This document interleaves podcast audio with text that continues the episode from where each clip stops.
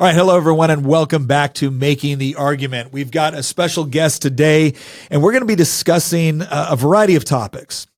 But it really centers around uh, a couple of core ideas, and one of them is this idea of the woke mind virus, right? And we've we've heard people from James Lindsay to Elon Musk talk about this, and how do you properly define it? And and a lot of that is is somewhat difficult. But essentially, what we're dealing with is, is something of a combination of critical theory, Marxism, postmodernism, deconstructionism, and, and a couple of other isms. But what that all translates into is this ideology that seems to believe that the entire world is broken down into oppressor or oppressed, that any sort of disparities that you see within the world can be explained by this this very narrow view of reality and the world as we see it. And and probably the most frustrating thing people have have witnessed about this or recognized about this is the idea that when somebody becomes immersed in this ideology, it almost becomes impossible to talk to them. When you when you present facts or evidence or anything that that contradicts that worldview, it's almost as if they respond like you questioning them is proof of the very thing that they're trying to tell you exists. And what that means is it it creates this condition where all of a sudden their beliefs, their ideas are completely unchallenging. You can't challenge them at all because the moment you do, you're a racist, you're a sexist, you're a bigot, you're a homophobe, a transphobe, whatever it is. They shut down the debate and that's it. And it's almost like this cultish devotion to a particular ideology. And what we're going to do today is we're going to talk with, with Jonam Ross, who has done some interesting work, has some very interesting personal experience with this, and, and now really puts a, lot of his work into helping people kind of escape from ideologies, from uh, cult like organizations or behaviors. Because let's face it, one of the biggest problems that we have when we talk about you know some of the ideologies that we feel like has the west under assault right now is we've done a pretty good job of identifying right? We can we can point to all the isms we can point to all the theories uh, which have people captured. And we can we can teach people how to avoid them right? Like okay don't do this don't do this beware of this. But what happens when somebody has become so immersed in it where now all of a sudden it's almost like you are trying to drag them out of a cult? And Jonam's here to talk about uh, that with us today. Jonam, thank you very much for coming all the way from the UK. Thank you for having me, Nick. Great to be here. Great. Well, hey, Jonam, give us a little bit about because again, you've done some interesting work. Give us give us some of your um, the the work that you do and why you got into it in the first place. What what was the what was the thing that really drove you to dive into this and really consider it and think about it? Yeah, and I I was raised in a uh, a fundamentalist religious group. I won't name any groups here because I don't want to land you with a lawsuit or anything. But uh, a, a fundamentalist group and first impressions and everything, you know. Um, and the the process of that, I, I be able, I was able to experience firsthand the uh, very very strong coercive mechanisms that take place in these kinds of organizations and inevitably in my kind of early 20s i started to drift away from that as it stopped making sense to me and i was always fascinated with uh, psychology and behavior and was was already researching that from the point of view of wanting to be a better christian wanting to be a better proselytizer and uh, a, a better recruiter for the organization i was in so the the seeds were already there to understand how the mind works and my first client has always been myself. Uh, so I would always uh, apply the new things I learned to my own experiences, to my own things I needed to work on. And so that progressed into the field of hypnotherapy, and from there into uh, behavioral profiling, behavioral engineering. I've done a lot of work with Chase Hughes, who's also in Virginia, um, who's a, a dear friend. I've narrated audiobooks for him. And this this fascination with how people can push the push the envelope of what's possible with influence. And the more I learned about that, the more I saw how these these patterns were taking place on uh, individual levels, like in say a narcissistic relationship. I describe those as being a cult of two people uh, because they work exactly the same as a cult of a few thousand or hundreds of thousands of people. Uh, the mechanisms, the um, the results that it has on the the psyche of the people who are involved in it, they're they're almost identical, just coming from a slightly different scale or a very different scale, slightly different place. So so let, let's let's let me let me ask you one thing here real quick. So when you were so for instance, and again without naming names or anything like that, like how how early were you introduced to the organization that that you were um subjected to originally? Yeah, uh, I was born in. Was it something you grew up in or? Yeah, born in. Um, born into it. Okay, okay. And and and the so the the process. So again, as as you were getting a little bit older and whatnot, because one of the things that you talked about there that I think is interesting is is kind of the coercive nature. Now, do you mean do you mean like a physical coercion? Do you mean more of like an intellectual or emotional coercion? A combination? Like what what exactly does that mean? Uh, not physical in in this case, and how m- most of the coercion, I would say most in the modern world, it's it's non physical these days. Uh, it's psychological. It's emotional and if you think back to any any decently functioning tyrannical regime, as much as they can be called decent, um, people like the Nazis or the Soviets, you can't afford to put a guard with a gun in every single house, policing every single person and every single family. You just can't do it. What you have to do is you have to indoctrinate the members of that ideology to be self policing and to be policing each other. So then, you know, you have the secret police services who are was it one, one in four or one in five people were were spying on their family and uh, neighbors. So it's the, the, internalized mechanisms of control where you're uh, emotionally blackmailing yourself, where you're having thought stopping mechanisms, where there are certain questions which just are not allowed. There are certain websites you may not be able to uh, look at uh, because they, they, talk about things which might be considered apostasy or heresy um, these these internalized mechanisms keep people uh, self-policing even if there's no one else there. And so in, in this kind of religious or, or kind of quasi-religious context it's um, it's framed as being your conscience. And so that part of you that's that's been kind of planted in there is is being labeled as your conscience so you should listen to that. And the part of you that's in there saying hey i'm seeing red flags here uh, that's being labeled as your inherent sinfulness or your white privilege or whatever it might be. So, so there's a very gotcha. clever lab- labeling and di- dividing out that takes place, and the the problem that people often find, the misconception when people come to me, is that that they think that if you got rid of the cult that they came from on the outside, that their life would get better. I say, what, what do you think would make your life better? They say, oh, I just want that church to disappear. And the problem is, if I were to wave some magic wand and make that group disappear off the face of the planet, um, they would still have no confidence person. They would still have uh, no ability to connect authentically with other people. Their relationships would be a shamble. Their health, their finances, their vision for the future would be non existent. All of those problems would still be there because the the mechanisms had internalized them. So we get very focused on things on the outside when in fact the, the solution, as perhaps cliche as it sounds, is to actually uh, uproot these internalized indoctrination mechanisms. So let me ask you a question because you, you make a distinction between you make a distinction between kind of religion and like cult like religion. Yes. Or, or you don't put all religion into like a, a cult framework. No. Yeah. okay. So so there there's an important distinction, and so when when you look at um, when when you look at like we'll say tactics or strategies with respect to a, a certain cult, like you gave us a, a like I, I, think an important insight there, where you know again it's I think we understand that it's a self policing. Again, you can't have some you know police force or intelligence force which is constantly you know sitting there guarding everybody and what they think and say and believe, but you you can implant this idea that th- this is the correct way to think. And anytime you're thinking in in connection with this that's appropriate and correct and moral.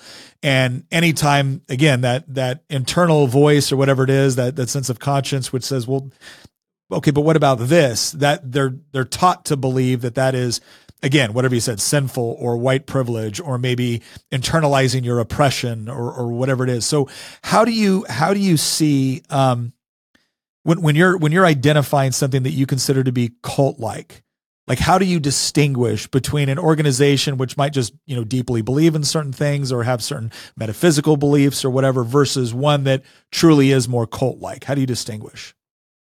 Yeah great question. There's a guy called uh, Steven Hassan who's uh, very famous in the cult deprogramming circuit, and he came up with the BITE model, which uh, which talks about uh, behavior, information, thoughts, and emotions.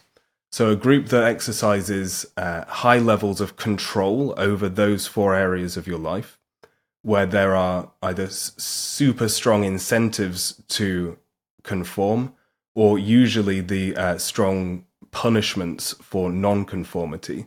That's where you're you're starting to get into cult territory. So the the the intense sort of puppeteering of people and the the ways where you don't have the option to say no. Where you'll either be shouted down or where by saying certain things or doing certain things you you might be subject to ostracization ostracism and uh, the humiliation loss of contacts loss of uh, freedom loss of opportunities. Is is that that strong stick element of the carrot and the stick. How cults usually work is they tempt you in with the carrot and then they keep you in with the stick and then move the carrot off into the future to this um, unspecified point where all of your dreams will come true. In the meantime, if you disobey, then you're in serious trouble. I see. And and the the part that you mentioned where it was the idea that a lot of people seem to have so even if they have some indication that they're a member. Because obviously if somebody is you know seeking help or talking to somebody about it they have some indication that something's off. Yeah. But you're you're saying that oftentimes what they believe is that well if only the organization would go away that would solve all my problems. And and in reality you, you're saying that um essentially the the programming that has already taken place even if it hasn't prevented them from recognizing that something's wrong is still still has a certain level of control over their behavior to where even if that one organization went away they would almost would they seek out another one or what what would be what would be the result? Yeah. Yeah these groups often create a power vacuum when they are uh, taken out of someone's life. So if if someone leaves a highly controlling uh, childhood home for instance they'll often get into similar um, uh, romantic relationships which resemble the control and the abuse they experienced growing up, and similar work situations or similar religious groups. That we look for what we are familiar with. Um, the the thing with the brain is it's not designed to make you happy; it's designed to keep you alive. So if you spent the first two decades of your life knowing that you can survive in an authoritarian or in an abusive or toxic home environment or having this level of um, reduced freedoms, then the idea of having more freedoms or the idea of not having those unpleasant things around you, consciously, it makes perfect sense. We know it's better. But because we've spent so long being conditioned into feeling that this is normal, then that's what we will gravitate back into. And the some of it is deliberate and intentional programming. For instance, in a narcissistic relationship, they do a lot of work to undermine the confidence and to uh, isolate the uh, the person that they're with, so it creates this dependency. But uh, a lot of it does boil down to this very simple matter of your own sense of deservedness. A very common mistake that people make that we have to be careful of is thinking that if we know better, that we will do better, and in some cases that is true in some cases. But almost everyone I've ever spoken to who was in a, a toxic organization or a toxic relationship, they saw the red flags early on, or they had a gut feeling that something wasn't right, or the person or the group treated them a certain way and they were like, hmm, this isn't quite right. But then they suppressed it and they ignored it and they talked themselves into it. And uh, this idea of, well, don't be rude or give them the benefit of the doubt or see the good in people and well you're a nice person a nice person extends you know mercy or you turn the other cheek. Whatever argument we use to then become the co-conspirators in our own uh, downfall. So uh, it's not always about knowing the signs to look out for. Is that if you don't think you deserve better then you can see all the red flags in the world. You'll you'll still invite it in so a lot does come down yeah, to this sense of worthiness and also the, the the permission to establish boundaries, to say no, and to actually make a stand for yourself. So it's I remember uh, Theodore Dalrymple, you know, Doctor. Uh, I think it's Anthony um, Anthony Daniels, um, who when he re- wrote his book Life at the Bottom, which kind of a, a, series of essays that he had written over time as a as a doctor and I believe a psych I want to say psychologist working within the British National Health System and the um and the prison system. He used to talk to women who were repeat victims of domestic violence, mm. and one of the questions he would ask them is if your boyfriend walked in the room right now, how long would it take for me to know he was a bad guy? And she said, Oh, you would know instantly. And he would always say, Well, okay, then presumably you had some idea that this this was a bad guy. Yeah. And and he and he found kind of going back to your point about either they had grown up in an environment where domestic violence or some sort of abuse, um, not always physical, sometimes just emotional or mental, was the norm um, so sometimes it was familiarity. Other times he said that it was actually just seeking out some element of danger and excitement in, in what they perceived to be an otherwise boring, boring life. And it was just fascinating to see, um, kind of the, the, the mental state, because you obviously think, well, wait a second, if, if you know this is a bad guy and you've been a victim of this before and you can properly identify what's going to happen in the future, why would you run into it? And it was, it was almost a compulsion that had been created yeah. Um, again, either seeking familiarity or or um, excitement, or you know maybe in your case the idea of well, this is just what I deserve. This is just the way it is. And and one of the most fascinating things he shared at one point was he was talking to somebody who had murdered someone, and he described the act, and he said the knife went in, and it was mm. this idea that the guy had no the guy had no um, agency over his own actions. It was just something that happened yeah. And and what would you? I mean, as you look at the various, maybe not motivations, but conditions, which creates someone either finding themselves in, in one of these types of organizations or relationships. Do, do you see a, a combination of maybe the familiarity, excitement, or or um, just a, a complete a convenient lack of belief in one's own agency or like is there one motivation that you see that is a little bit more common than others that that maybe predisposes someone to be especially vulnerable to this? Mm, yeah. Uh, so there are a couple of things I'd mention. One is um, one of the most powerful videos that I've shared with people from YouTube is one of yours, Nick, where you talk about um, uh, the lessons you've learned raising daughters. I, I, don't have daughters; I have a niece.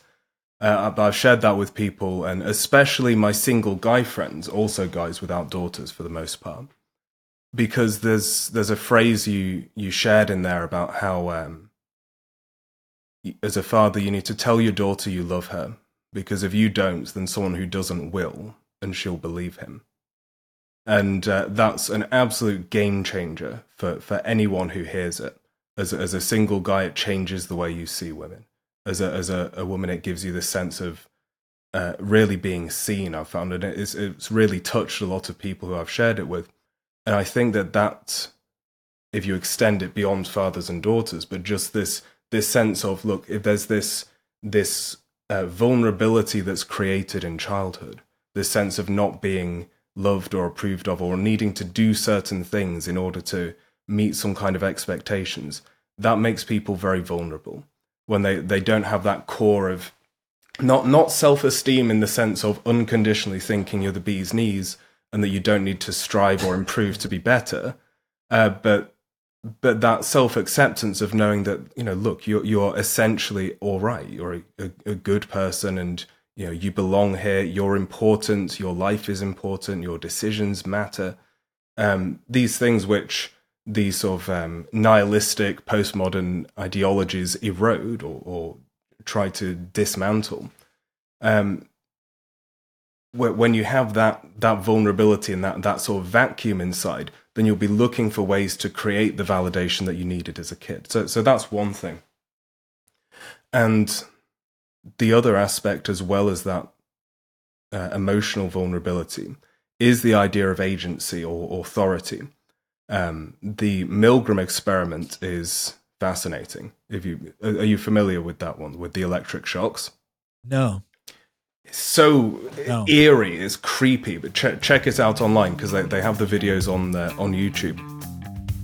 Good Ranchers right now for a limited time in January as an effort to kick off 2024 in the best way possible is offering you more free stuff. So if you go to Good Ranchers and you sign up for one of their subscriptions, they're going to give you a year of free chicken with every single order. So they're going to give you two pounds of Good Ranchers chicken. I need you to understand something of a Good Ranchers chicken, all right?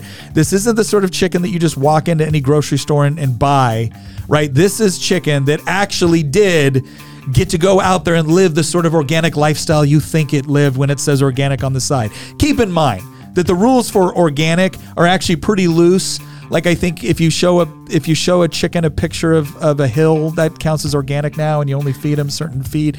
Okay, but if you actually want the sort of chicken that is living the sort of life where they get to go up there and scratch up bugs and get some protein in there along with the whatever kibble they're being fed, you want you want Good Ranchers chicken because that is a chicken that has lived a full chicken life and now is just going to be more delicious as a result. This is guilt free chicken because when you eat this chicken, you know it didn't just survive some horrible existence, you know, cooped up in a cage somewhere. This is a chicken that got to see the sunlight and eat some bugs.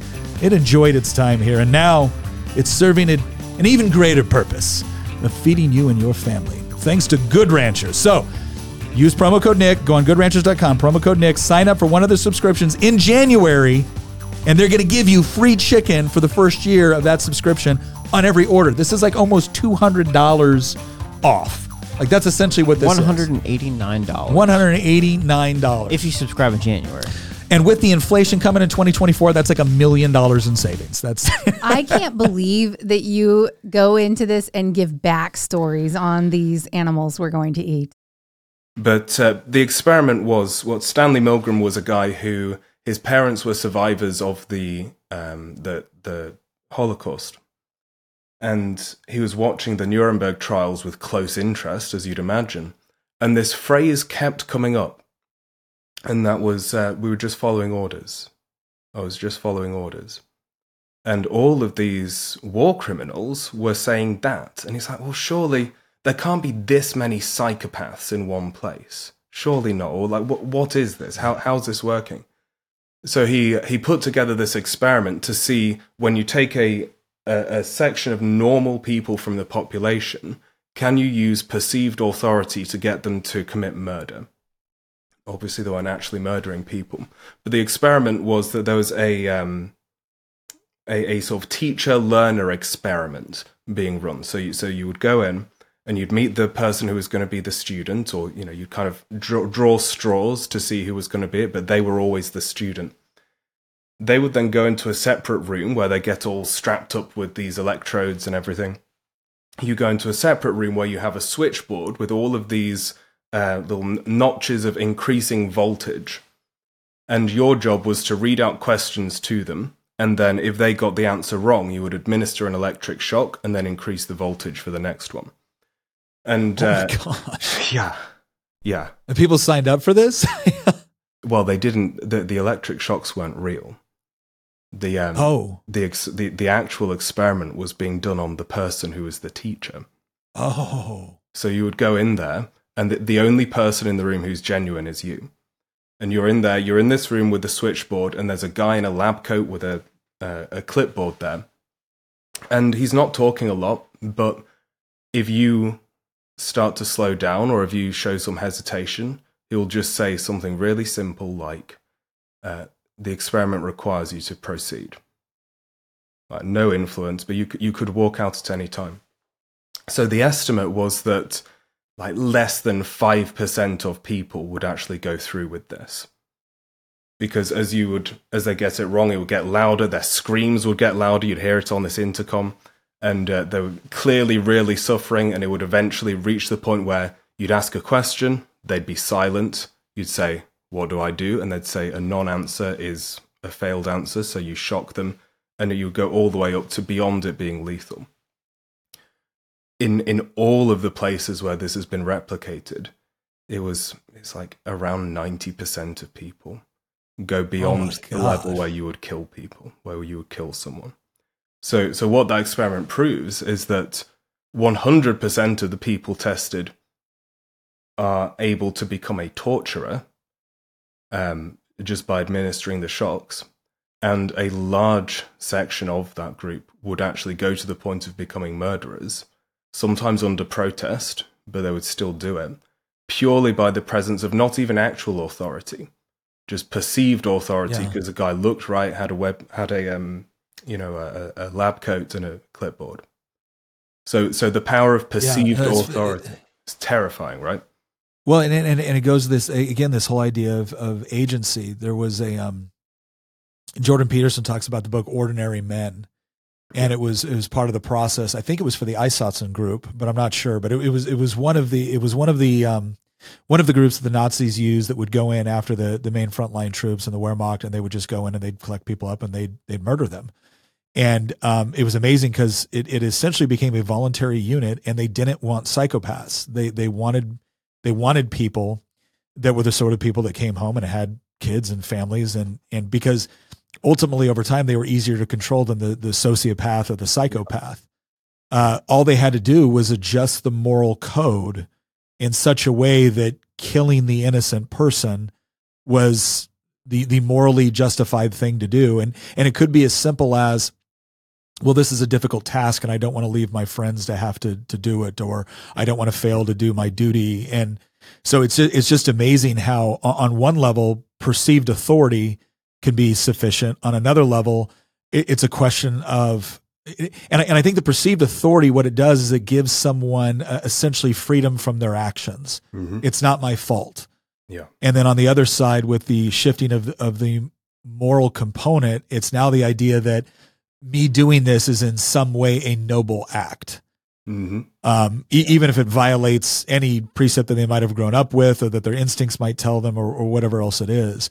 Um, but it, yeah, it's. I think it's a great point that we we all like to imagine ourselves as the people that would have, you know, hid Anne Frank or or stood up to the Nazis when in when in reality, um, unless you've really mentally prepared yourself to be able to stand up to that kind of of whether it be social pressure or threat of coercion and violence or just loss of comfort Mm-hmm. and status.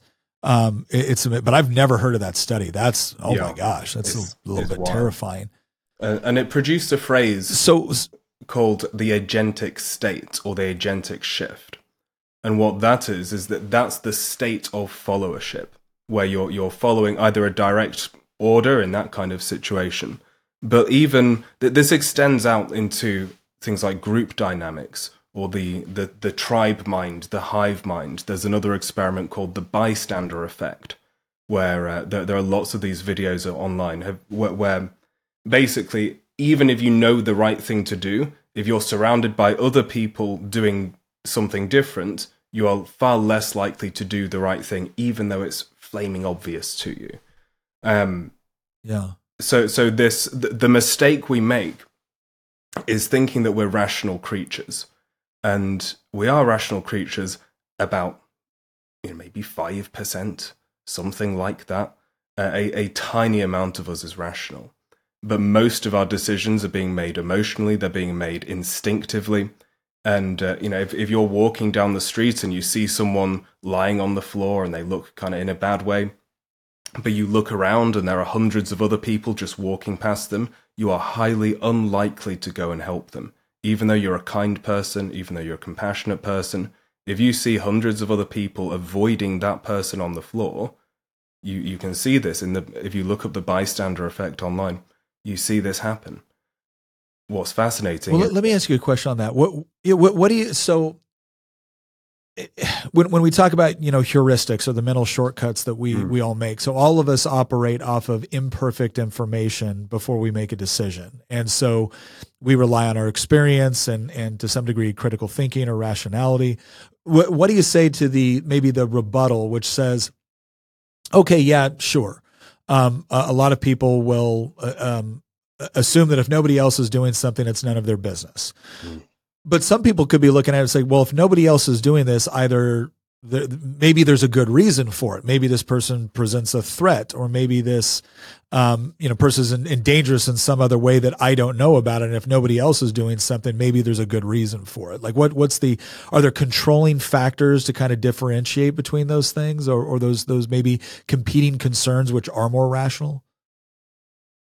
I think the th- th- that's the rationale behind the actual instinct itself because it's a safe bet. Like humans are mammals, and so if if, if a member of a mammalian herd, let's say, sees the other, you know, deer or whatever, like their ears prick up and they start running away, the, the chances are you should probably start running away too. Like, it's hardwired into us. And so, so when, when you look around and you, and you see a certain stimulus, you're drawn towards a certain response, and yet everyone else around you who also has the same instincts is acting differently. Our assumption is that well, maybe they know something I don't, and so we will we will tend to do that. It's not everyone, and it's not in all circumstances, but that's like that's the default. That's the autopilot, and to actually break the autopilot tends to take a lot of willpower and usually good reasons to do it. So, so to that point, um, you know, I, identifying or developing the willpower to kind of break away from, again, that that um, oppressive organization, relationship, whatever it is, right? That that that environment.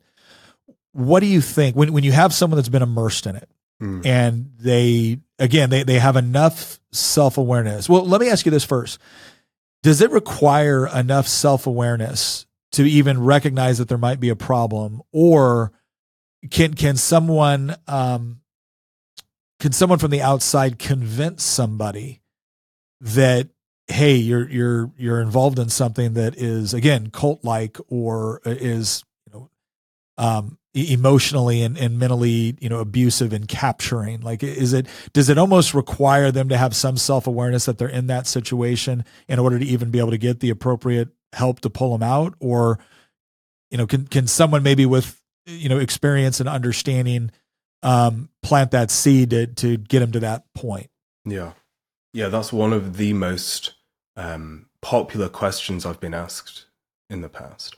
And the, the the sad and the difficult thing is that if someone has really bought something hook, line, and sinker, getting them out of it uh, is is difficult. Some would even argue it's unethical because you're um, sort of assaulting their their freedom of choice somehow it, it gets ethically creative if you're trying to get someone to make different life choices.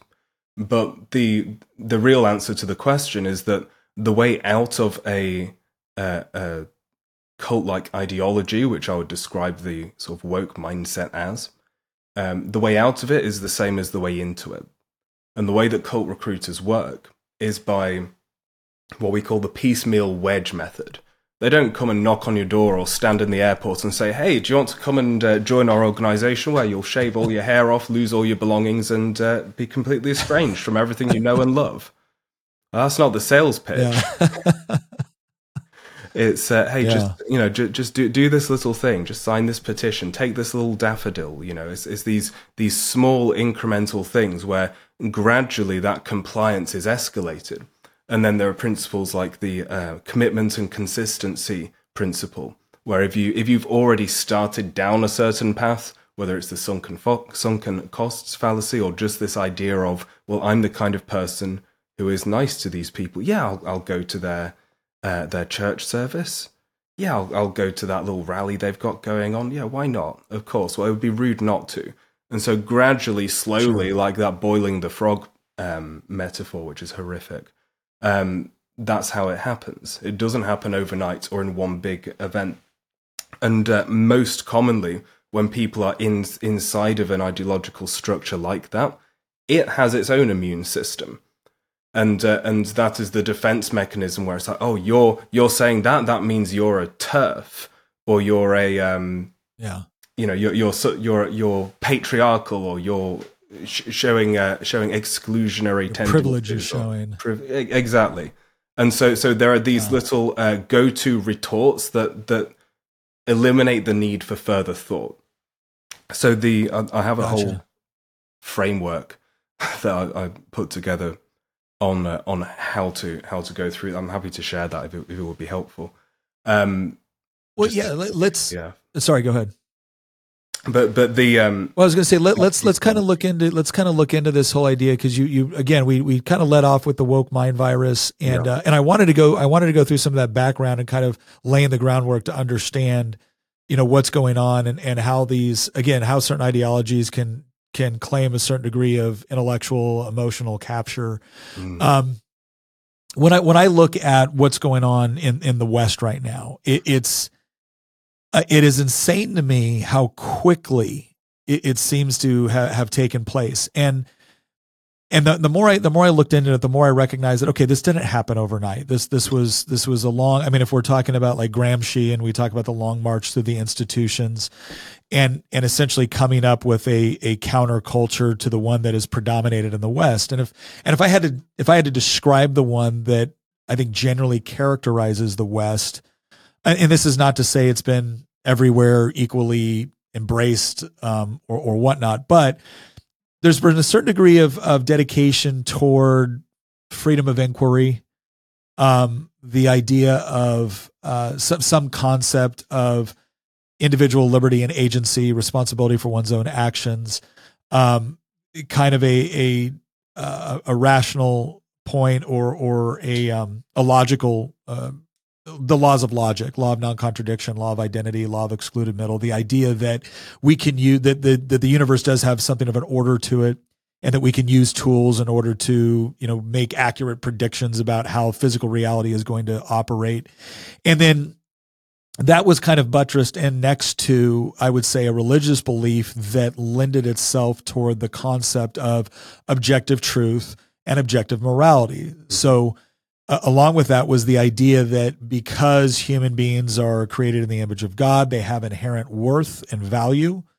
Um, because the universe is orderly, we have mechanisms that we can use to come to, you know, rational and logical decisions about behaviors. Uh, because there is such thing as objective morality, and that that generally surrounds the idea of humans having inherent worth, that leads itself to you know property rights and um, you know prohibitions against certain behaviors that would cause harm to another human being, whether it be you know their themselves or their um, or their property, right? And so this was kind of the framework that I think in, in large ways has has somewhat defined the West. And again, that's that's not to disregard that there was you know very predominant pagan cultures before kind of the, the dominance of Christianity, um, but still that that that overall commitment, you know, freedom of inquiry, you know, whatnot. And now all of a sudden, within a relatively short period of time, and I guess what's so confusing to me is that I remember the fall of the Berlin Wall. Mm. So I remember going to elementary school with the Soviet Union being the big threat. And, and what's interesting is that these were two Western ideas at, at war with one another. One being the idea of of Marxism the other being more associated with the idea of individual liberty, self determination, and free markets. And when when the Berlin Wall fell, and when the Soviet Union began to dissolve, it, it was almost as if in all of our minds, it's like, oh well, we have our answer right now. Most of us, uh, many of us in the West, I don't think we're we're horribly confused by it, but we we had our answer. And and now here we are not that long ago. I think the Berlin Wall fell and the Soviet Union just dissolved. Um, you know, early early nineties. I think ninety one is when the Soviet Union um, essentially ceased to exist. And, and here we are in 2023. And and if I were to go onto a college campus in the West right now, I mean, th- according to them, the bad guys won. Mm. And and and it's not just classical marxism right? It's it is this idea of i think what i see is a lot of the frankfurt school and critical theory and and the idea of oppressor and oppressed and inequities in society are all a result of these things. So here's what i want to ask. If the west theoretically won the cold war against marxism if the ideas of individual liberty and self-determination and uh, you could even argue to some degree religious beliefs, since Soviet Union was was very dedicated to um, atheism. If all those things essentially won out, and, and we were able to prove on some level not just the the military, uh, you know, prominence, but but the economic pro- the economic prominence, the the quality of life, like all of these things that we use as kind of measurements to to gauge whether or not a, a country is is well functioning or a society is well functioning how in the hell is it now? How is it hell that now that uh, all of a sudden so many people are captured by this idea that again somehow the bad guys won? I think it's it's it's it's not something that's happened by accident. I don't think that the fall of the Berlin Wall was the fall of the uh, Marxist agenda. Let's say I don't. I don't even think it's a conspiracy theoristy thing to say because so much of it is overtly stated. There are people and uh, groups and organizations that outwardly and and very proudly express their their intention to undermine and to um, uh, to take over the West in, in various forms from various angles. And so, anyone with uh, a background in things things like the military or psychological warfare or, or you know special operations force, like you you know how psychological warfare works. And it's uh, it's by operating by with and through indigenous populations and by by if, if you if you can't send a physical force of tens of thousands of soldiers to go and kinetically take over a place then what do you do? You you send a small group of people to go and then take over the hearts and minds and start to get people to do uh, things in alignment with your objective as if it's their own idea for their own original reasons. That's um, that's well documented. That's overtly stated as the plan in various um, uh, in, in various documentation, and it's it's time tested, thousands of years. So I I would say that that's that's a large part of it. Now that that that's one side of it. That's the seed, and then the other question is, well, the grounds that the seed's being planted in. What's making an objectively bad idea take? And there are a couple of things which we alluded to earlier, which is that um, one one is the herd mindset and the the bystander effect. Something that the left and especially the far left does uh, t- to its advantage, for better or worse, is that they stick together as a group, even if they're wrong. So, so you, you might have a, a thousand people over here who are wrong, but they're all chanting the same things. They've got the right cadence, and they're all they're all like marching in sync with each other, and it's all very very um, coherent. It's coherently wrong, and yet it's coherent. That versus this kind of scattered, like questioning, reasonable, yeah. kind of like, oh well, you know, are are we the good guys? Are we the bad guys? versus these thousands of people saying approach. saying we're the good guys and you're the bad guys whereas you know the more rational and and uh, introspective people who are, you know good people who will say like well am i the bad guy were my ancestors the bad guys gosh you know that's a that's a worthy thing to consider uh, which one of those is more attractive which one is more persuasive so so that's that herd mentality is uh, is very prominent and like i said earlier it's built into us on an instinctive level. There's a large group of people over here that they've probably got the right idea. The, the sad thing is that it's wrong. And the, the other thing is the, the agentic state we mentioned earlier, where you have authority figures telling you things, and that heuristic of, well, the person in the in the white coat or the person with the correctly shaved and dyed hair, hair hairstyle is telling me such and such a thing. So maybe you know maybe they know better than me so it's the outsourcing of responsibility for thought and decisions that was i remember when i was um, when i was still in army special forces and as you mentioned before we we operated by through and with the local population we were we were very much an unconventional warfare and counterinsurgency force and so we operated under the mindset of we either were the insurgents or we were fighting the insurgents and and you're right. We didn't have a 12 man ODA, no matter how well trained you are, and no matter what access you have to maybe air support or whatnot. You don't have sufficient combat power to achieve what you want. You you have to be able to actually convince the people that you're working with that your objectives align and that now you're going to go to achieve them. And one of the books I kind of picked up to read when I was uh, still in Special Forces was a book called The True Believer by Eric Hoffer. Mm. Great. And one of the things that he talked about was uh, th- that study uh, of the group identity, and when somebody was was again fully ingrained in a particular group, that one of the advantages is probably not the right word, but but um, we'll, we'll use it because I can't think of a better one off the top of my head. One of the advantages was this idea that you are no longer responsible for your individual actions. You were only responsible for responding in the way that the group required because the group was the thing that had the identity. Yeah. Um, the the group was the thing that was the source of moral consensus. And so, insofar as your actions were seen to be serving the needs of the group, they were moral. And so you could justify a- any sort of, you know, atrocity. And what was interesting was, like you said before, didn't start off with, oh, welcome to our club, go shoot this guy, right? Like that was not how this started off.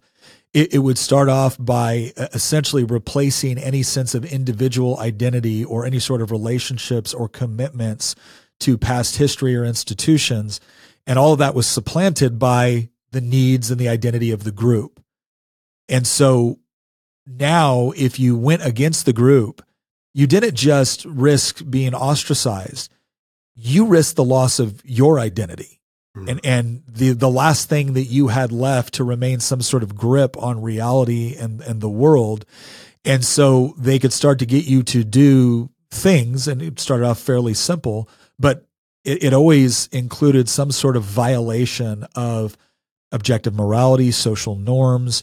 And after a while, engaging in those activities brought you closer to the group, farther away from the things that you might have used to believe in or might used to been used to regulate your behavior. Um, but an but an interesting component of that was is again the stick and the carrot. You had the if I do these things, I move up higher within the group. hmm If I don't do these things, I can risk to be ostracized from the group. And that is a pretty scary spiral when, when you think about it, especially when you have, uh, again, a, a group identity which is completely unmoored from any sort of objective reality, truth, or morality. Yeah. Um, so, do you see? I, I've kind of rambled on here for a while. Let, let me let me add one more thing to that. Um, and again, I'm going to go back to Theodore Dalrymple because he had a quote that I remembered, and it was this idea that the more he studied communist propaganda, the more he realized that its intention was not to inform, but to humiliate. hmm Because if you could first get somebody to be silent in the face of obvious falsehoods, and then over time get them to repeat those falsehoods, you actually made them a party to evil.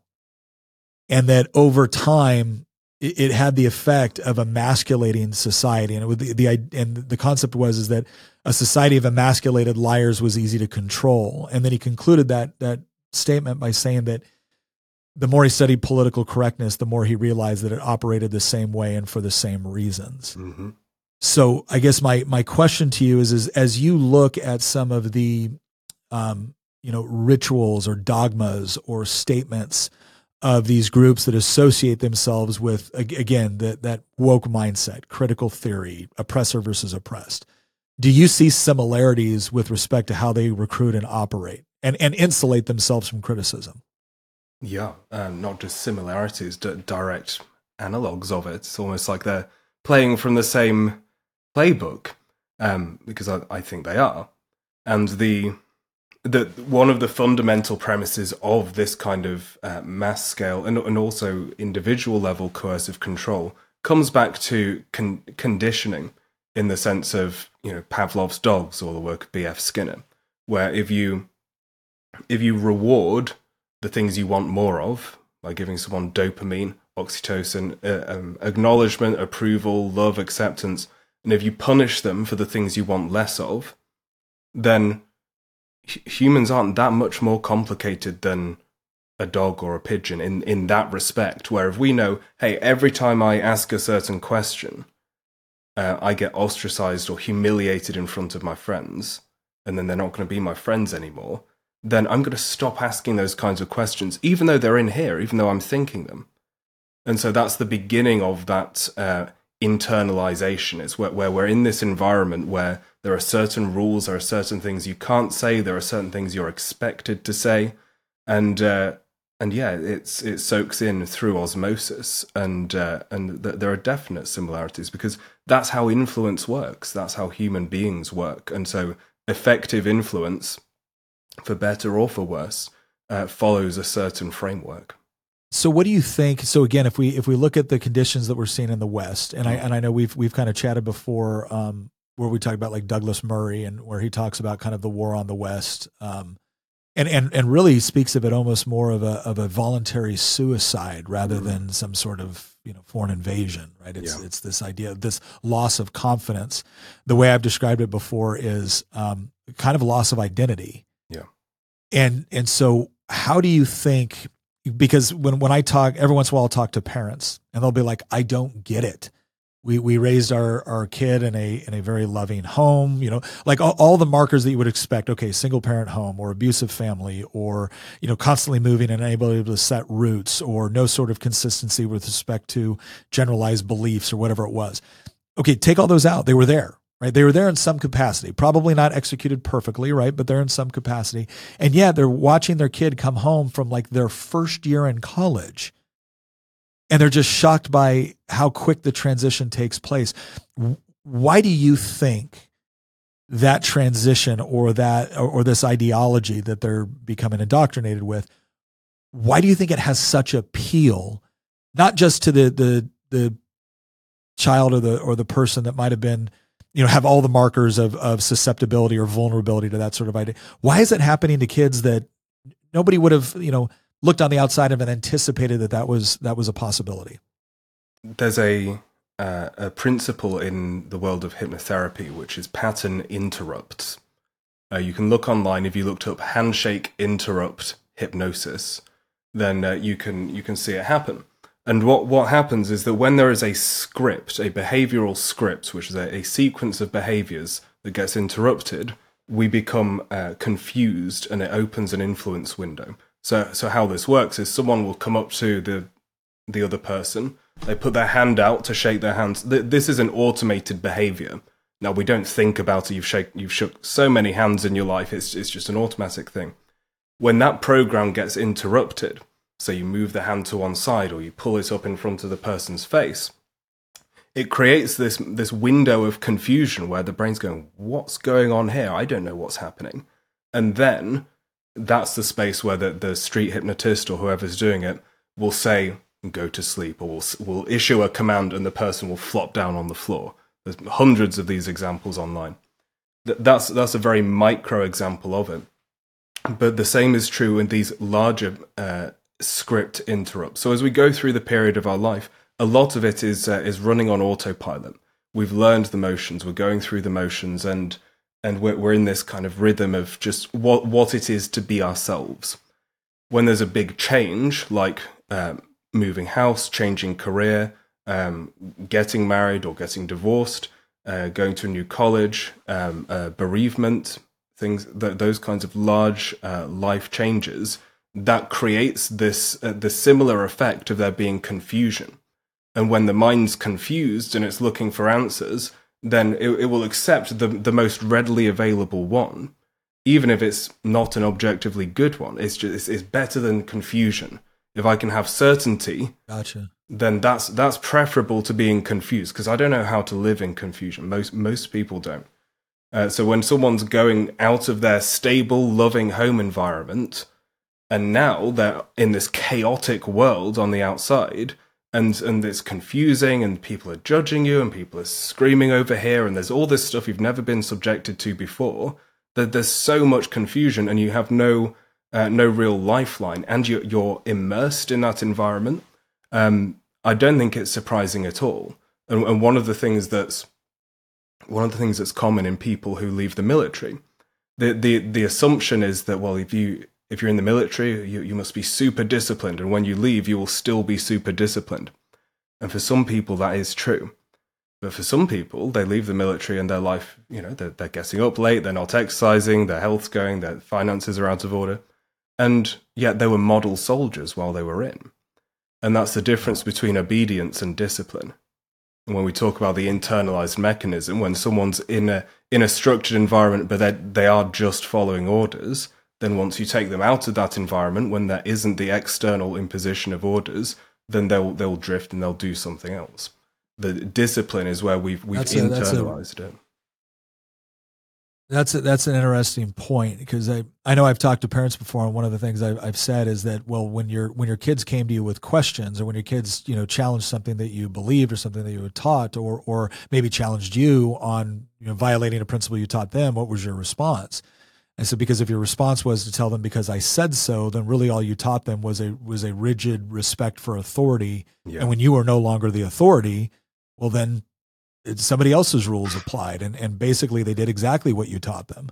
Yeah. Um, so so let's let me ask this. So that that makes that makes a ton of sense, right? That that idea of that idea of uh, again a moment of confusion or or again something as, as significant as uprooting leaving the house structure for which you understood the rules and and whatnot. And and and again there's a, there's a certain rationality associated with if I find myself in a new environment where the rules are very different then this the the best way to be safe is to conform to the new order as quickly as possible. And and again in, in some ways that's that's not an inappropriate mechanism. We said before like if you're if you're standing in a in a in an open field and all of a sudden 20 people start running one direction it, it kind of makes sense from a, a, safety perspective from a survival perspective to run that way as well. Uh, the the difference is is i guess identifying when a a response is uh, appropriate based off of the environment or the new knowledge that you're then presented with later versus when an environment is actually um, you know uh, malicious mm. uh, or when when the when the desire uh, when when the desired desired conformity um, doesn't have your best interest in mind but it essentially has something else. So let me ask you this because you you talk a little bit about the whole idea of how do you strengthen the immune system right? How, how do you how do you strengthen people to kind of understand? So let's just say we can we can certainly forgive someone in a moment where if you're if you're in um, if you if you're out and again out in a city out in a square and then all of a sudden everyone starts running in one direction. So yeah you you naturally start running there.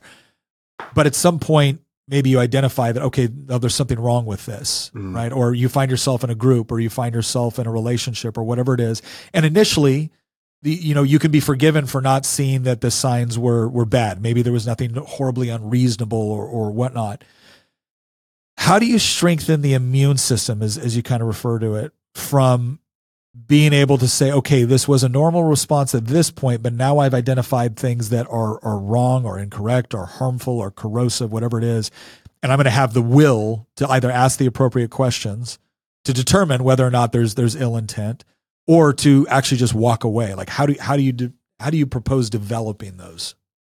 Yeah, I, I referred to it as self authorship, and so that agentic state that I keep referring back to we don't get to opt out of having that.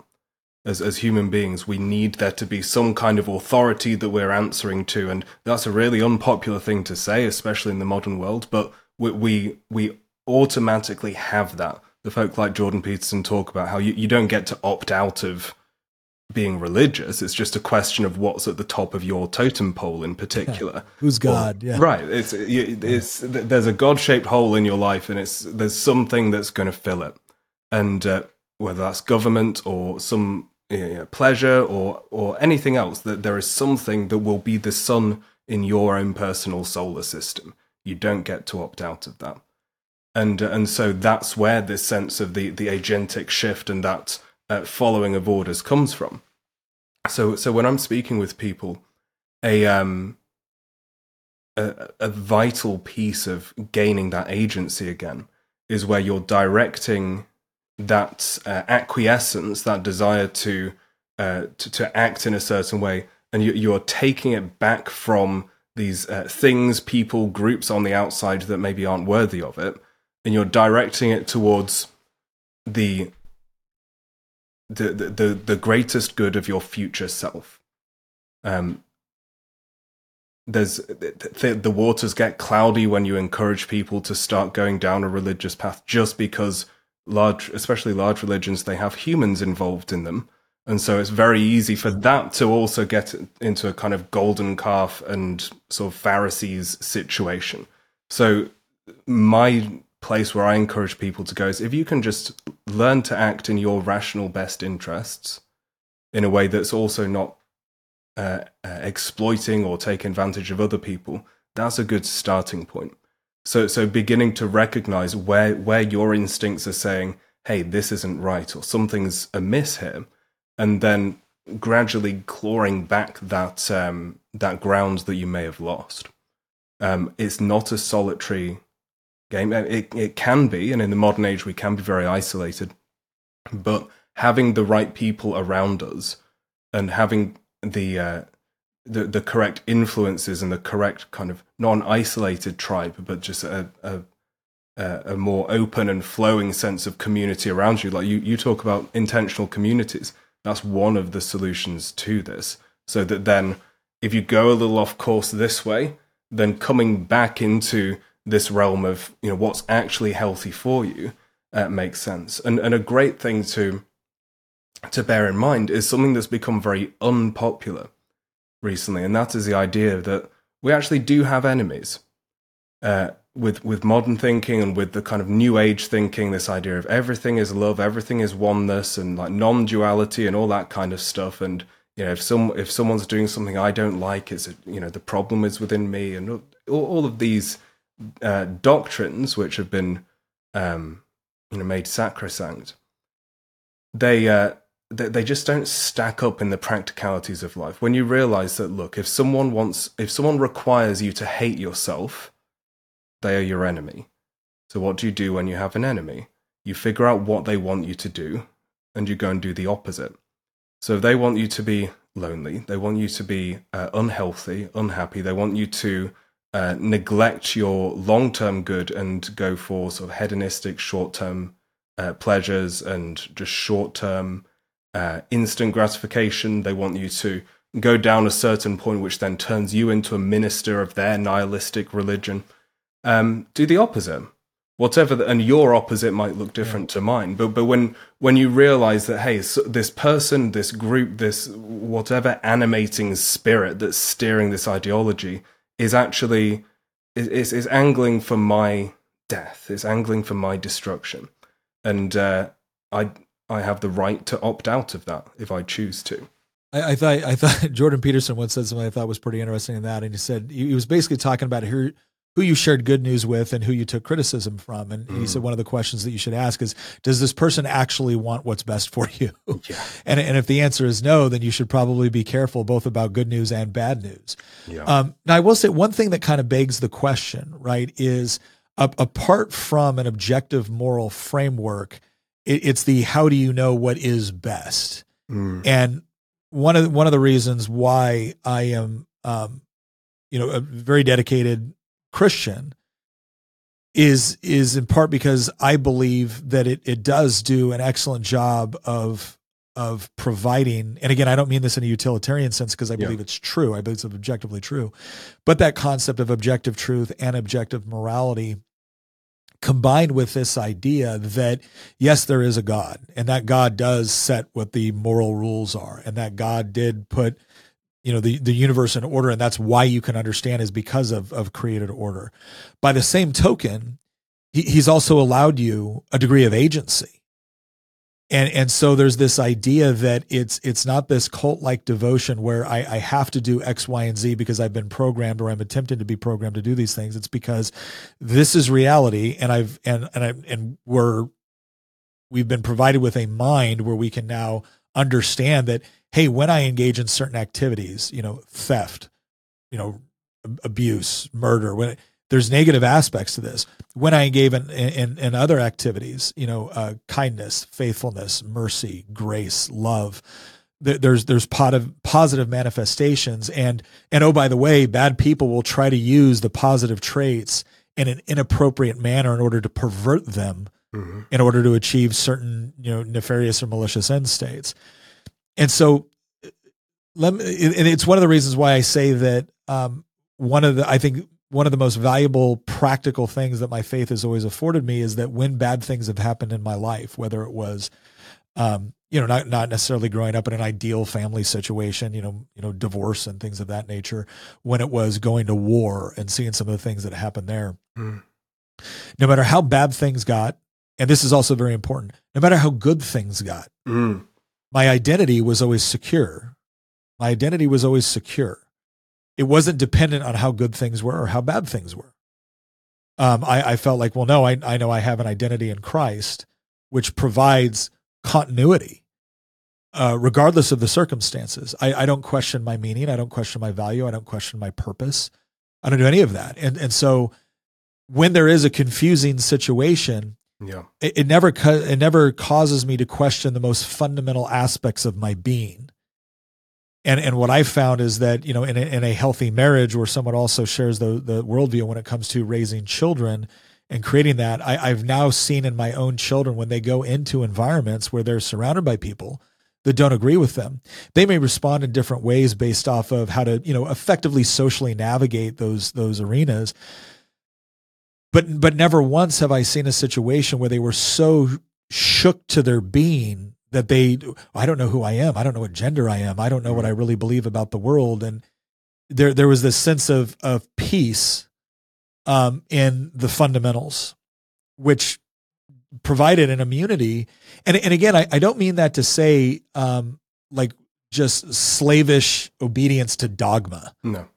Right? Because it wasn't this idea of believe this because I've told you this and because there's benefits to believe in. It was like, no, we're going to discuss truth and we're going to critically analyze what we see around us in order to feel confident in the truth that we've we've arrived at.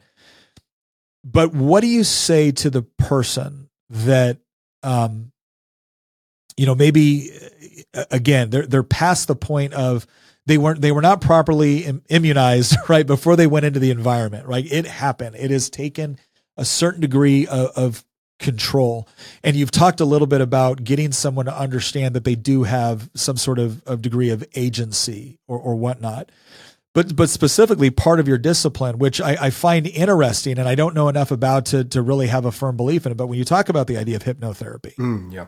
Right? To, to some people that maybe have experience, they're like, yeah, that makes perfect sense. For other people, it's like this is this is like magic. Witch right? Like, this is this Yeah. is some sort of strange, yeah, some sort of strange sorcery, right? Like if you weigh the same as a duck, we're burning you, right? Yes. So what is what is the Monty Python reference there? Right? Uh, I so appreciate it. what what it explain to me how that factors in toward helping someone that has become subject to an abusive organization or relationship how does that factor into helping them be able to whatever it is reset get gather different perspective you know what what what does it do how does Yeah. it work Yeah, so to demystify it a little bit, most of the uh, misunderstandings that we have culturally about things like hypnotherapy come from the fact that the only education we get about it is from either uh, Hollywood, where there's generally a British person with like a monocle and a goatee and they're waving a, a pocket watch. Like, there's that side of it. Um, or there's you know so, some you know preacher in a church saying oh it's the work of the devil and you're letting demons into your brain and all this kind of woo woo stuff and uh, it's just not the case uh, there's like a two and a half hour huberman lab uh, episode where he's talking with uh, i think it's david spiegel about the science behind hypnosis and all of the you know, like the, the brain scans and the tests that, that show the effectiveness of it but just a, a short explanation is that uh, hy- hypnotherapy is the the art and science of working with your unconscious mind as opposed to the conscious mind. Um, there are so many uh, problems that we know the solution to. Like every smoker knows that they shouldn't be smoking.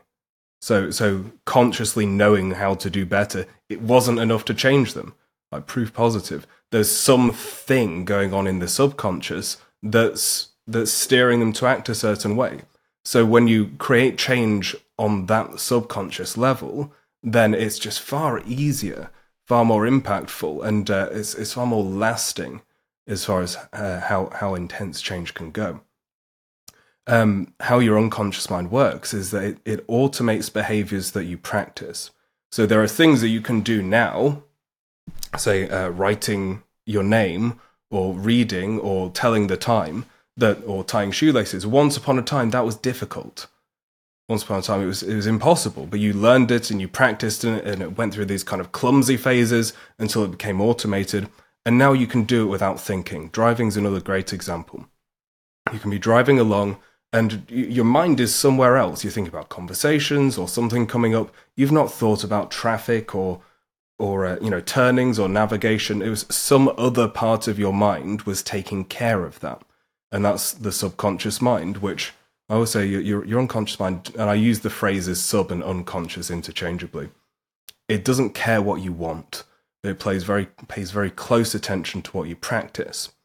So anything you rehearse again and again and again gets ingrained until it's muscle memory. You know this from, from the military training. Uh, if Yeah. you're in a firefight or a situation like that, you're not analyzing. You're not ra- rationally like mapping things out as if you're creating a flow chart. It's it's instinct at this point. But you know, back in the day when you're a kid in the you know running around the woods with a with a stick or something like tho- those instincts weren't there. So so we learn things that are rehearsed over a long period of time, and when when you consider that thoughts and beliefs are also things that we rehearse. You know, someone who grows up being told that they're unworthy, or that kids should be seen and not heard, or that um, you know you you have to be nice, you have to be polite. Well, a nice and polite person uh, isn't kind of obnoxious and uh, often is perceived as not setting strong boundaries, or people who set strong boundaries are seen as kind of rude and boorish. And so th- these are the little programs that can get um, sort of baked into our unconscious minds as you go throughout life.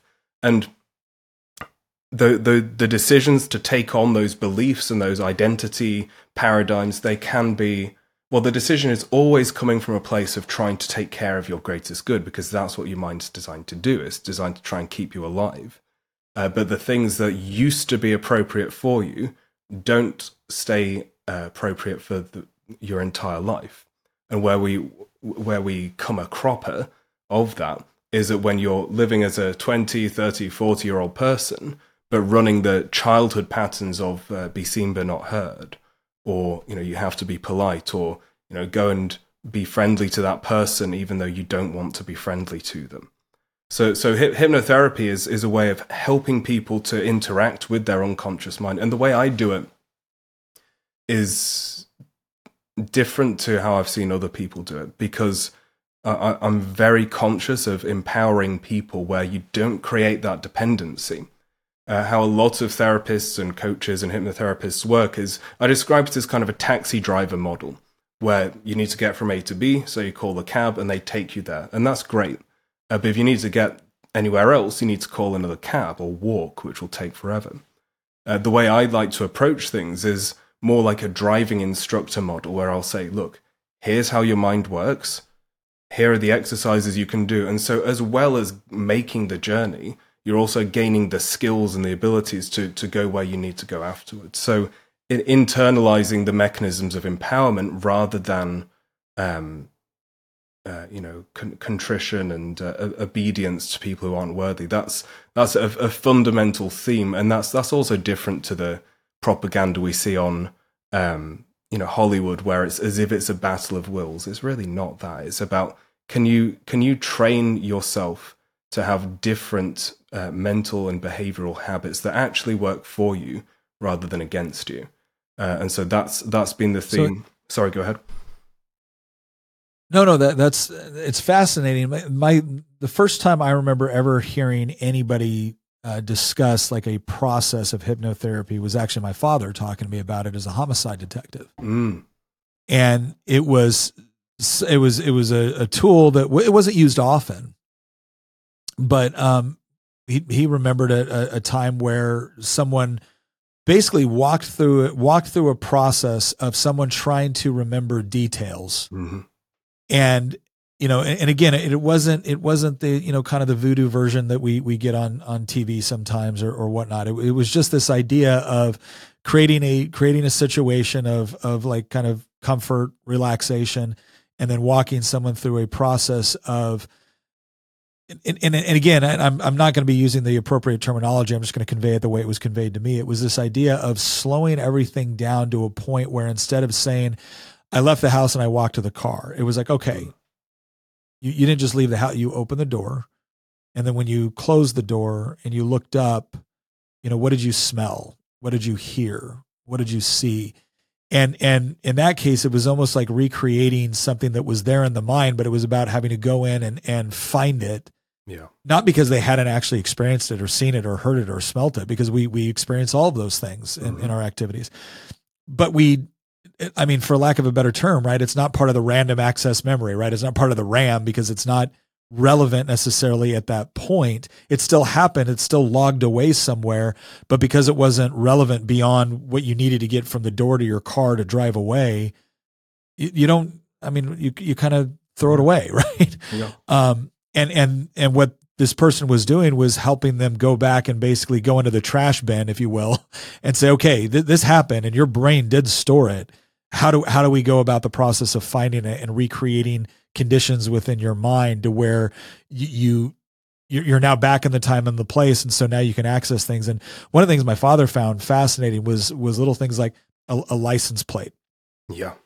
you see license plates all the time you know driving by and like you, your brain saw it and it's stored somewhere right Yeah. that image that picture is stored somewhere but you don't you don't know um and he had someone you know take him through the process of you know going down and, he- and he created such he created such a um an environment to where when he looked down and he saw the license plate all of a sudden it was like right there because now all of a sudden that information was incredibly relevant Mm. to what they were talking about in the time and and recreating the so is, is that is that an accurate representation um of what's going on and would that be more of like what you described as the the taxi cab model versus the you know the the student driver model or or whatnot Yeah, so so that's a very specific law enforcement application of it.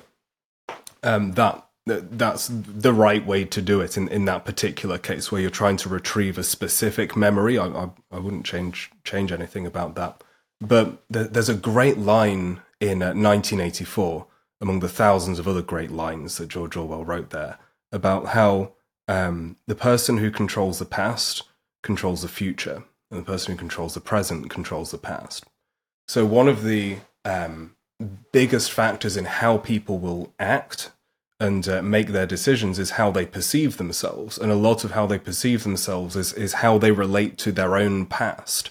That's that's part of why the um, the self authoring suite that Jordan Peterson and others put together is, is very powerful as a therapeutic tool because it, it helps you to get clear on your own personal storyline of, of the various chapters in your life and how you've ended up where you are today. Just having clarity there is uh, is very powerful. So, so one of the things that's very uh, common practice in in the way I work with people is by being able to say, look, there are these moments along the timeline of your life where there was a, a fork in the road and a certain decision was made, or a certain belief was adopted, or a habit was formed.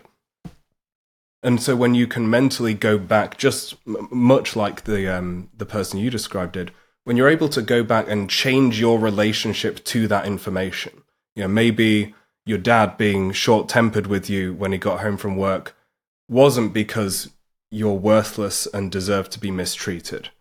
Maybe it just meant that he was having a bad day and he didn't regulate himself right, and it means nothing about you at all.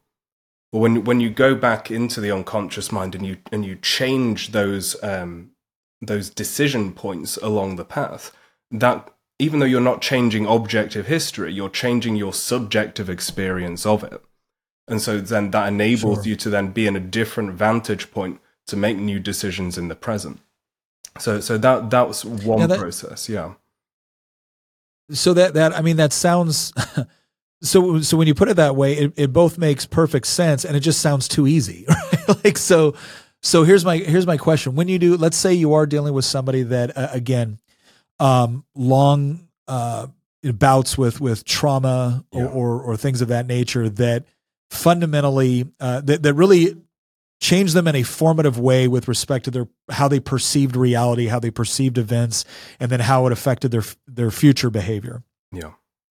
So if you're going back and you're trying to help someone unpack that, right? Because again, from a law enforcement perspective, they've also had problems with people essentially, you know, again, not remembering stuff that actually happened, but almost manipulating and conjuring up memories that maybe did not exist for, you know, the the you know prosecution or, or things of that nature. So how do you how what is the ethical way to do what you're describing where you're helping someone understand an event and then maybe understanding it from a, a more accurate um, or productive perspective like what's the ethical way to do that Yeah, there, there are procedures and there are um, safeties that you put in place in how you approach it.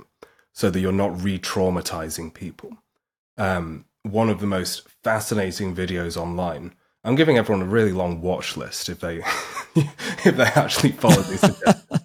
but uh, it's it's a eerily interesting in, in a kind of dark way. There's there's a video online of um, veterans veterans talking about the first time they killed someone, and uh, there's you know a group of guys um, from from various wars over the past fifty years, and they're all describing basically the same thing, slightly different settings, but but it's essentially the same experience. And some of them are, you know, they've got their lives together, their heads, they're able to talk in a very clear and rational way. And uh, some of them, one in particular, is clearly still there. He was from Vietnam, so even though it was like you know 50 years or so in the past, it still felt as if it was happening now. And you can actually see and hear the difference in how these uh, the, the different people process it. The people who processed it in a in a way where they were able to move on, they described it uh, third person and past tense, and they were uh, you could see them like visually painting the experience out here. So I don't know how good the camera angle is. It was like we uh, we went through the door, and I looked over to my right hand side, and there was a guy coming through that corridor there. So it's it's all out here, past tense, third person. The guy who was uh, clearly still traumatized was saying, present tense, first person. I walk through the door and I look to the right and I can see this guy coming down the corridor.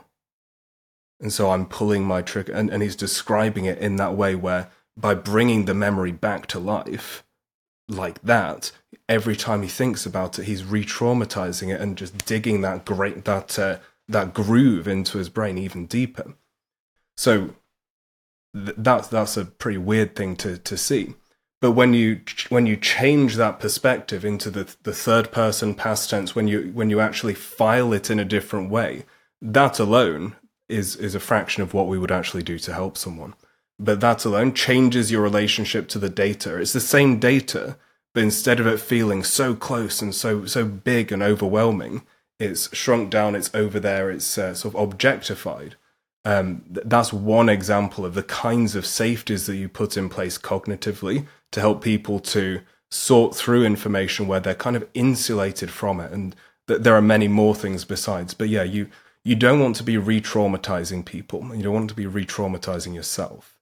Uh, we want to be able to use the past to gather resources and learn lessons. Okay, no, that makes sense. So let let's um, so let's ask. It's kind of like a, a it's kind of like a, a summary. Um, what would you what would you advise for someone who I mean we're looking around the world right now we understand yeah. that there's you know again whether we want to call it the woke mind virus or whatever else is going on we we we know that um there's there's very much competing ideologies and and we're seeing a lot of things happen very very quickly if you were going to give someone advice yeah. for how to um you know we'll say immunize themselves. They they haven't they haven't they haven't bought off on it, but they're they're going into difficult environments or they're going into places where they're they're going to feel very isolated with respect to their beliefs and whatnot. How how would you how would you tell someone to basically um you know mentally emotionally you know strengthen themselves for for that endeavor? Yeah. Well, I would say most people watching this are already on the right track because they've they're interested in these kinds of things. You're, you're taking a proactive interest in in this, and the, uh, the the difficulty can come when we're in an environment surrounded by strangers and we don't quite have a way to um, not even defend our beliefs, but to to to have to explain things or to uh, to operate from a worldview that used to feel self evident to us. And when you're around people who just cannot be convinced, like you said at the outset, Nick, uh, these people they can't be reasoned with. Anything you say, they're going to start shrieking at you. So in in that kind of an environment, even though you were confident you were right going into it, it can be it can be really frustrating. And also for the people for the people watching who maybe have people that you care about who are um, subjected to these things, and that's probably more common in the um, the audience here. It's like you're you're not particularly likely to drift into these ideological structures yourself, but maybe you're worried for your kids or for you know friends or, or other people. And uh, and so the the question of how we can conduct ourselves uh, in a way that's helpful, like you said, to to kind of steer people away from things that are actually going to hurt them. Um, and I, I would refer to this phrase from marketing, which is that it's the is the wizard, not the wand. Um, we might have a worthy message and we might have a worthy cause, but we ourselves have to be worthy of it in order for it to really land.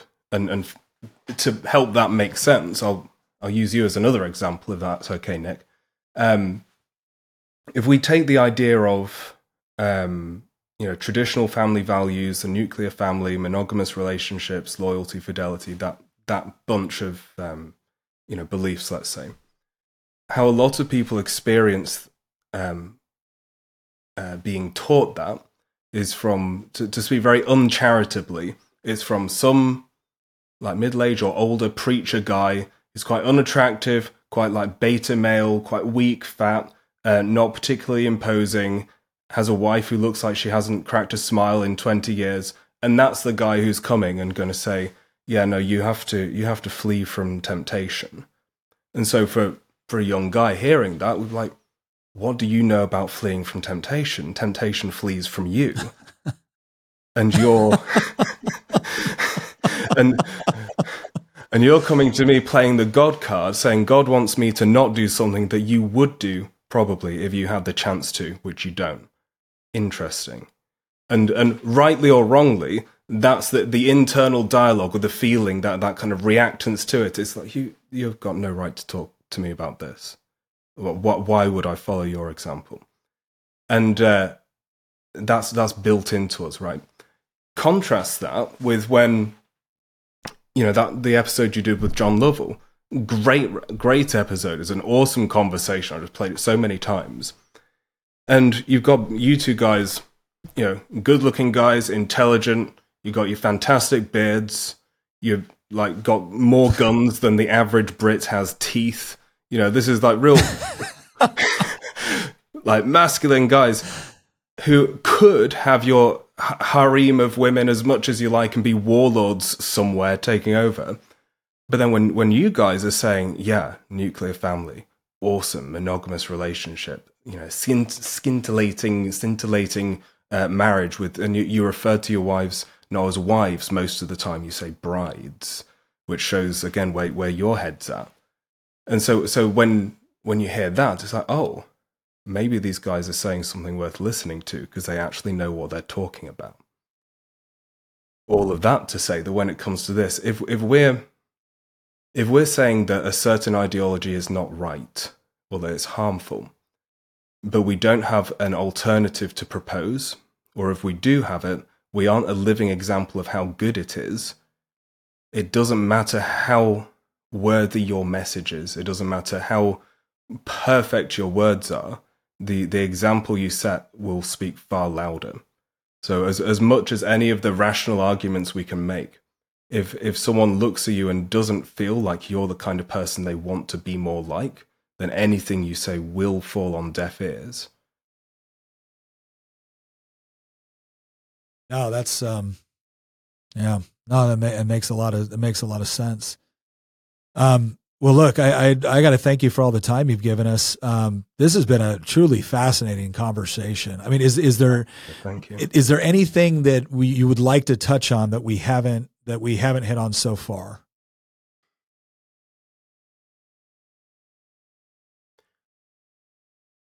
I think it's really important to to to recognize that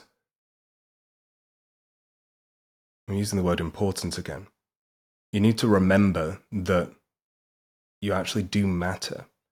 I think that's one of the fundamental uh, beliefs that without it's, it's more of an axiom than a belief. Other things hinge on it essentially, and uh, and a large part of the the problems we see in the world isn't that there are problems there. It's that our, our psyches and our, our cultural psyches haven't had the immune system to fight it off. And a lot of that comes from this sort of passivity and this apathy. Um, I was thinking how the the pandemic that could kill us all is is not COVID or anything like that. It's apathy, and it's uh, hopelessness, and it's isolation. Those are the things that will weaken us individually and collectively. And uh, and so, just as a starting point, to to recognize that uh, you and me and, and everyone listening have a very important role to play, and uh, and it does fall to us. Like no one's coming to save us. You, if if you see the things going wrong in the world, just sitting there in an armchair going, "Oh gosh, isn't the world a state? What a shame," and then carrying on the same way. That's that's not enough. Uh, we have to actually take steps to address this and the the place we have to start is within ourselves yes. And uh, and rooting out the the parts of our own nature that are compatible with manipulation and the parts of ourselves that are compatible with surrender and capitulation. Uh, we have that's the first frontier we have to fight on yes. But then it extends outwards. It goes into your family and how you relate to people. And Socrates said about how uh, we should focus our energies not on destroying the old, but on building the new. The great news about this postmodern ideological virus is that it's it's, it's self-immolating. It cannot last. Everything is nothing. Nothing like this kind of nihilistic, no, you know, no such thing as objective truth um, you know, you, you put all of these people on an island and they've died out within two, you know, tw- within 50 or 100 years for sure. It's, it's, it's an unsustainable thing. So, so it's a self-solving problem in some ways. And, and that's a kind of horrible thing to say.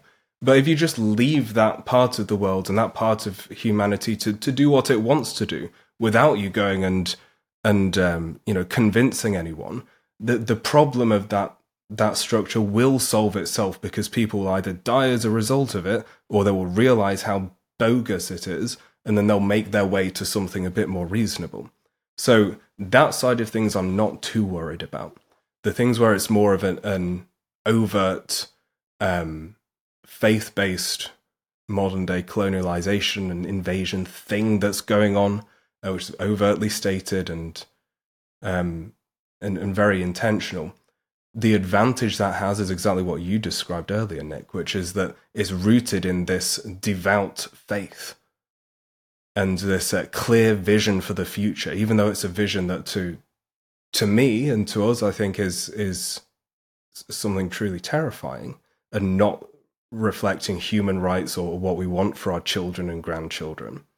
Uh, that clarity of vision and that unity of purpose uh, that creates power for better or for worse. So we need to take a leaf out of their book and start to create that and find that for ourselves and realizing that it's, like I say, it's important. So um, I grew up in a house where my stepdad collected uh, militaria from World War One and World War Two. So surrounded by maps, helmets, medals, all this great stuff. Loved the um, uh, the Band of Brothers series, all of that. So I was surrounded by our next door neighbor, Doug, is a you know very old chap. He was in World War Two, and he uh, was actually in Africa fighting against Rommel. So this this history felt very present for me growing up. So so while I was growing up, there was this almost a yearning where it was like, look, eighty years ago, the enemy was very clear. It's the, they were flying over the channel, dropping bombs on us. And if you wanted to help your family and your country and the world, really, when you realize what